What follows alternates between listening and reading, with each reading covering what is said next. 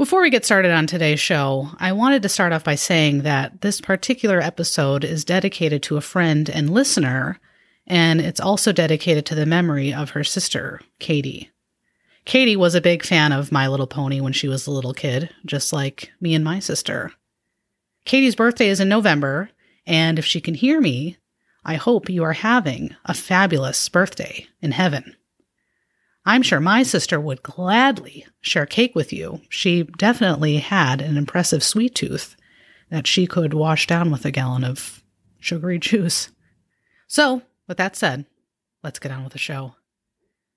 My sister and I didn't grow up as the kids who dreamt of one day owning a pony or a horse, and we never asked our parents if we could get horseback riding lessons.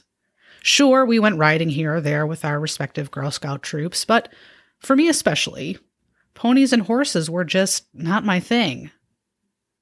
That being said, when me and my sister were little kids, we became enthusiastic fans of My Little Pony, just like Katie, the toy figurines first created by Hasbro, which eventually led to several TV series incarnations and full length movies. I distinctly remember singing the theme song with my sister all the time, and my dad would often chime in with his own version. My sister and I would be singing, my little pony, my little pony. And my dad would say, My little pony, Tony Baloney. God, my voice is really deep. Anyways, I I have no recollection as to where the whole Tony Baloney thing came from, but there's just something about that disgusting lunch meat that I find hilarious to this day. I can't remember whether or not my dad had a friend named Tony, and I don't remember him ever eating bologna. But, anyways. On today's show, you'll learn everything you ever wanted to know about My Little Pony and then some. What started off as a simple toy horse 40 years ago has evolved into an incredible media and merchandise powerhouse. So, grab a tiny comb to brush your favorite pony's mane, your cowboy boots, and a saddle. Here we go.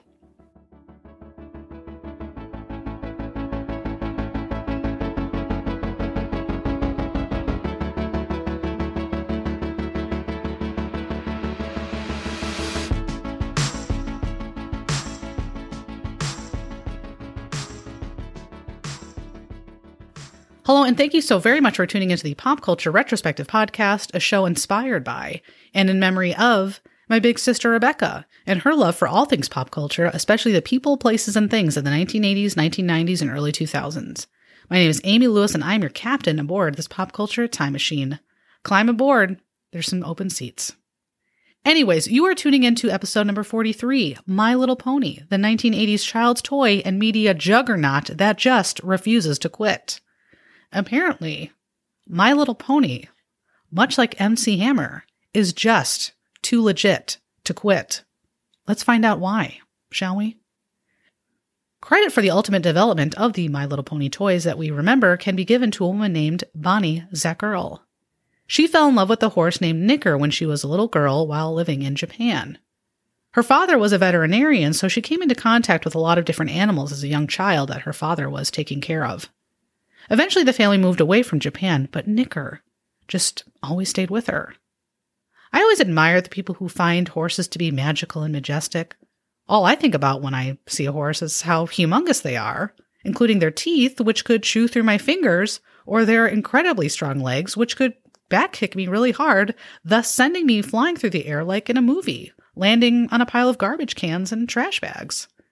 Anyways, Zacherle studied illustration in college and eventually landed at Hasbro, the toy company. She had previously worked at a greeting card company. Now, is it just me, or does there seem to be a link between artistic women working at a greeting card company and the development of a successful animated female character or characters? Think about it. Rainbow Brite connected with Hallmark, and Strawberry Shortcake, connected with American Greetings. Both were created by female artists who worked at greeting card companies. Mind blown. Mind blown. Anyway, she pitched the idea of a toy horse for many years, but was consistently turned down. She was told over and over again that girls didn't want to play with horses.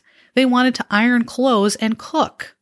She felt frustrated and deflated. Didn't Hasbro know that girls also wanted to ride skateboards and jump ramps on their bikes, or was that just me as a little girl? Good grief, Hasbro. What a stereotype. Eventually, though, in 1981, Hasbro released a 10 inch tall plastic horse called My Pretty Pony. It was moderately successful and sold about 1 million units. After that relative success, Hasbro finally decided to further develop the toy horse idea. Through some discussions and brainstorming with Zacherle, they decided to make the toy softer and smaller, shrinking it to about 5 to 6 inches tall and making her hair more combable. Is that even a word? And guess whose hair was not combable? That's right, mine. Until I was about 14 or 15, I'm not kidding, it was quite difficult to brush my hair. Anyways, you can ask my aunt. Anyways, at first, Hasbro, based on Zacherle's design, was going to use a traditional color scheme to appeal to both boys and girls. Eventually, someone convinced Sakurel to make the horses brighter in color, which was a bit more cheerful and childish. She was initially resistant, but she agreed that they could give it a whirl on a trial basis. And with that, in 1982, the first six original ponies were released Cotton Candy, Blossom, Bluebell, Snuzzle, and Butterscotch. At a toy fair shortly thereafter, there wasn't a ton of interest, but Hasbro stuck with their guns and decided to produce the horses, and they immediately flew off the shelves.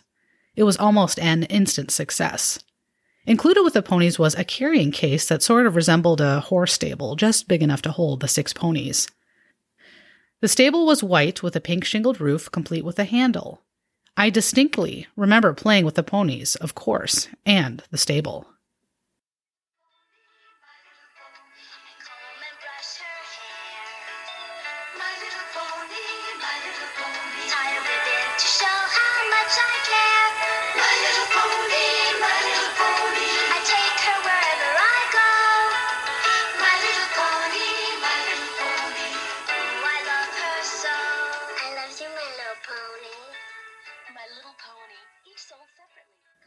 Eventually, the line of the first six ponies were expanded, including Pegasus ponies, unicorns, and sparkle ponies. There were also drink in wet, yeah, you heard me, drink in wet ponies, which came with a diaper, and somehow it showed up that the ponies had um, soiled themselves. I can't make this stuff up. Have a listen to another old commercial.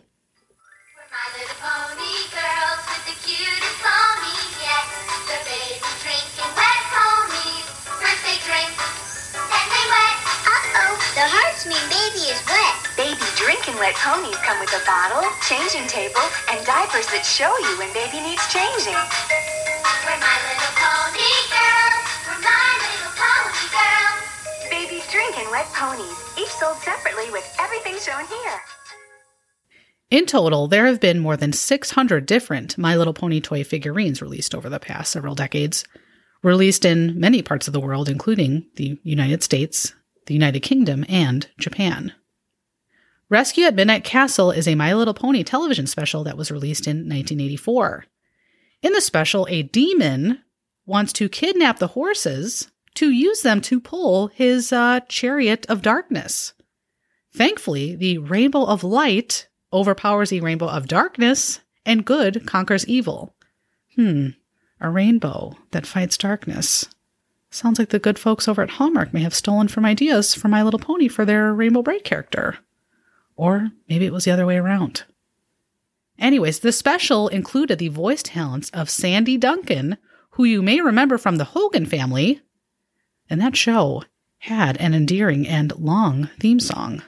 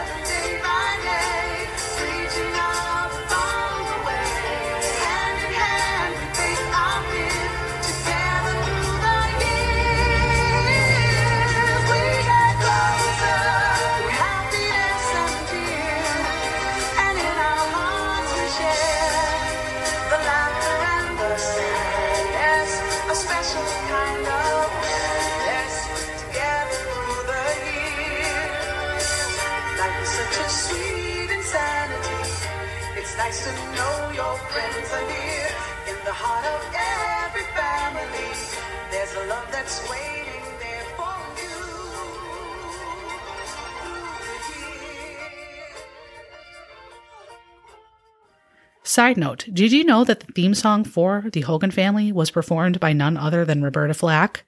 I'm referring to the woman who sang the original version of Killing Me Softly with his song, which was later covered by the Fugees. That's pretty darn impressive. But let's get back to Sandy Duncan for a second. Sorry for the tangent. For some reason, there has long been a rumor or myth that Sandy Duncan has a glass eye, which I was totally aware of that as well and always thought she had one too. I'm not sure where she where I heard that from, but I was aware that she did. So apparently that's not true. Uh, Sandy Duncan had a benign tumor behind her left eye, which was removed. However, that myth has persisted for decades, and there is even a punk rock band based in California, I believe it is, whose name is Sandy Duncan's Eye. Yeah, there's a band called Sandy Duncan's Eye. That is the most random band name I've ever heard in my entire life. I would love to be in the audience when they are introduced to a crowd of people who aren't familiar with the band or the actress. I would just really enjoy looking at the what on God's green earth does this band name even mean looks on people's faces. And if anyone asked, who the hell is Sandy Duncan? I would say she is a gosh darn gift to this world and that clearly we don't deserve her. Man, the weird stuff that you learn about when you do a podcast. Anywho, the special for My Little Pony also featured the voice talents of Tony Randall, a beloved Hollywood actor who starred in the show The Odd Couple and had an impressive list of movie and television acting credits. Escape from Catrina was the next television special, which aired in 1985. In this equally bizarre special, a witch becomes dependent on a potion and enslaves creatures to help her make it, and then she proceeds to kidnap a baby pony. Who comes up with this crap? Honest to God. I have no formal education in writing, and I feel like I could come up with a better plot for a children's television special. Seriously. My son's kindergarten class could come up with a better plot for a television show. Okay? Jeez. In 1986, the film My Little Pony, the movie, was released. Some of the voice talents in the movie included Danny DeVito, Rhea Perlman, and Cloris Leachman. This movie was the first domestic theatrical release produced by Marvel Studios. It was deemed a box office flop, earning only $6 million in profit and was shown at only 400 theaters. Further, it was heavily criticized for essentially being an hour plus advertisement for My Little Pony. That being said, despite the obvious advertisement undertones, the synopsis of the film is that an evil witch has her two daughters try to ruin a festival that some of the ponies are performing at. That sounds terrible. The film was released on both VHS and Betamax format in 1986. The Laserdisc version came out in 1988, and the DVD was released in 2006. My Little Pony 'n Friends, and that's apostrophe N Friends, not and Friends, sort of like Salt and Pepper, which was the first My Little Pony TV series, also premiered around this time. The show ran for about 30 minutes. The first 15 minutes were, of course, focused on My Little Pony, and the second 15 minutes was another cartoon series like the Potato Head Kids or Glow Friends.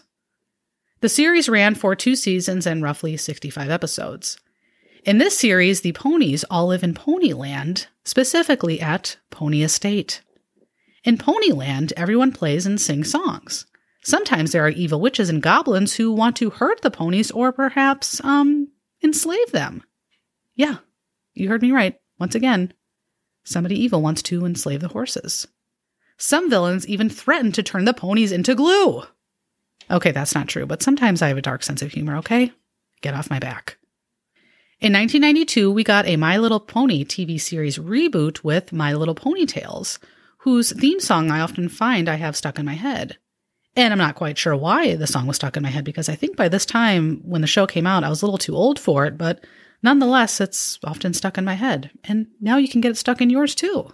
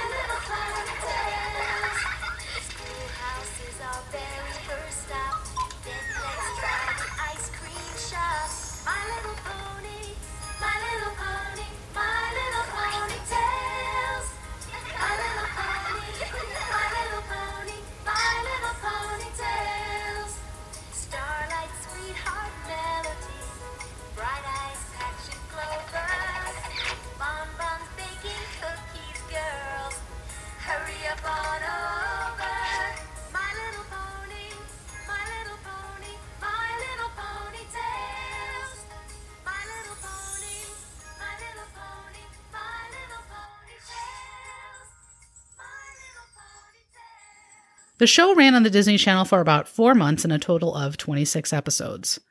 The characters on this show included Patch, Clover, Starlight, Sweetheart, Melody, Bright Eyes, and Bonbon. And I'm pretty sure Starlight is the name of Rainbow Brite's horse. What is with the stealing of material between these two things? What is up with that? Anyways, the horses were now teenagers and did stuff like humans, such as hanging out at a local ice cream shop and roller skating. I definitely spent most weekends roller skating and eating ice cream too. Or not.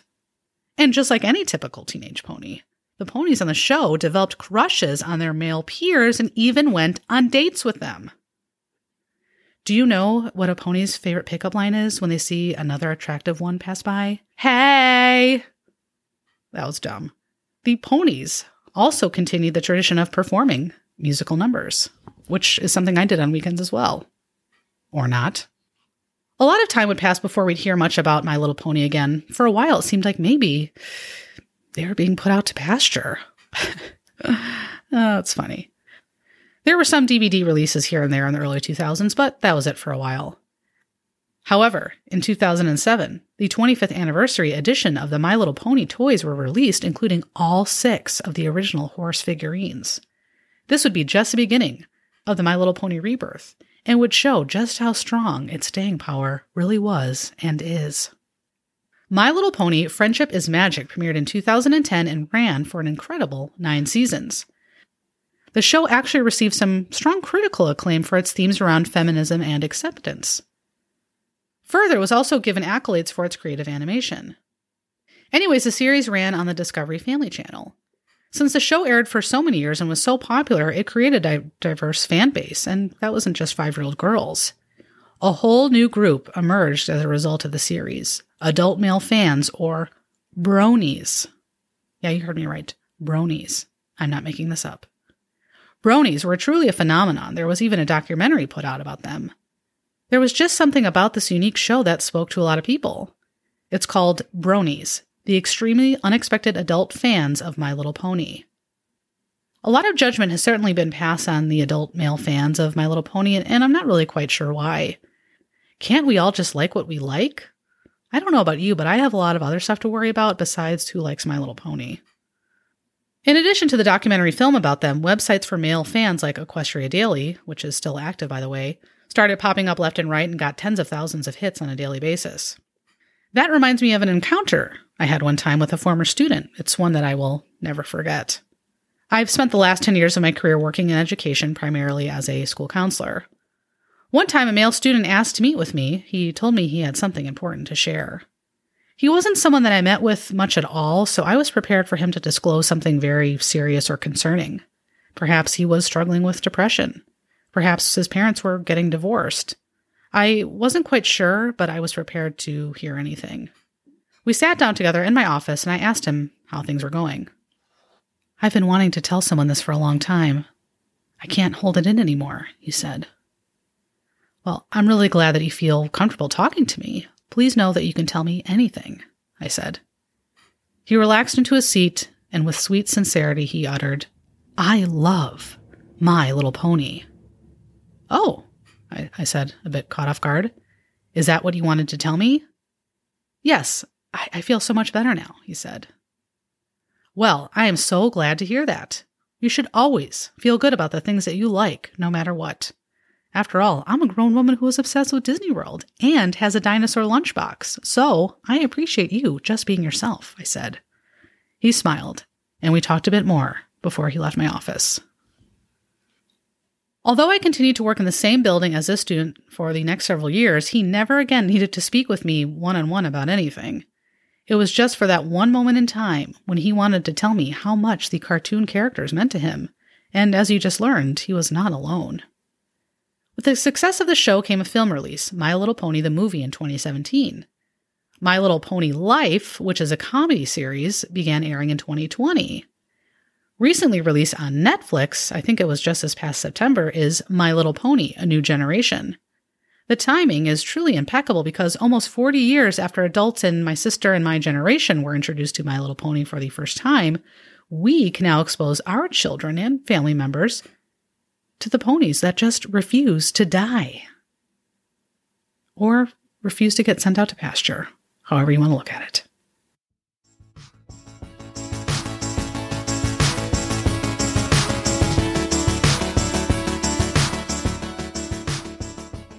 I hope you've enjoyed this look back on My Little Pony, the toys and cartoon characters that have been galloping across store shelves and TV screens for four freaking decades. How crazy is that? What started off as just a standard plastic toy evolved into the colorful and diverse equine icons that we know and love today. Say that 10 times fast. Equine icons, equine icons. Anyways, as you may or may not expect, there continues to be a plethora of My Little Pony merchandise available online for the middle aged My Little Pony fans, like shirts, stickers, and coffee mugs, and a multitude of designs. They can be found on Etsy, Redbubble, and 80stees.com, among many, many other sites. My Little Pony just shows us over and over again that not only are children fans of these four legged characters, but so too are adults. Some just can't get enough. Like I mentioned at the top of the show, I can't say that me and my sister were huge fans of ponies or horses per se as children or as adults, but we often poked fun at the people who were. One time while the two of us were together, we somehow stumbled upon an embroidered pillow that we could not stop laughing at. It became sort of an inside joke of ours for many years. Anyways, we saw this pillow in a catalog or something, and on the pillow is an embroidered horse, of course, with the wording, A life without horses? I don't think so stitched alongside the horse. Without fail, just bringing up that line alone could make either one of us bust out laughing at any given moment.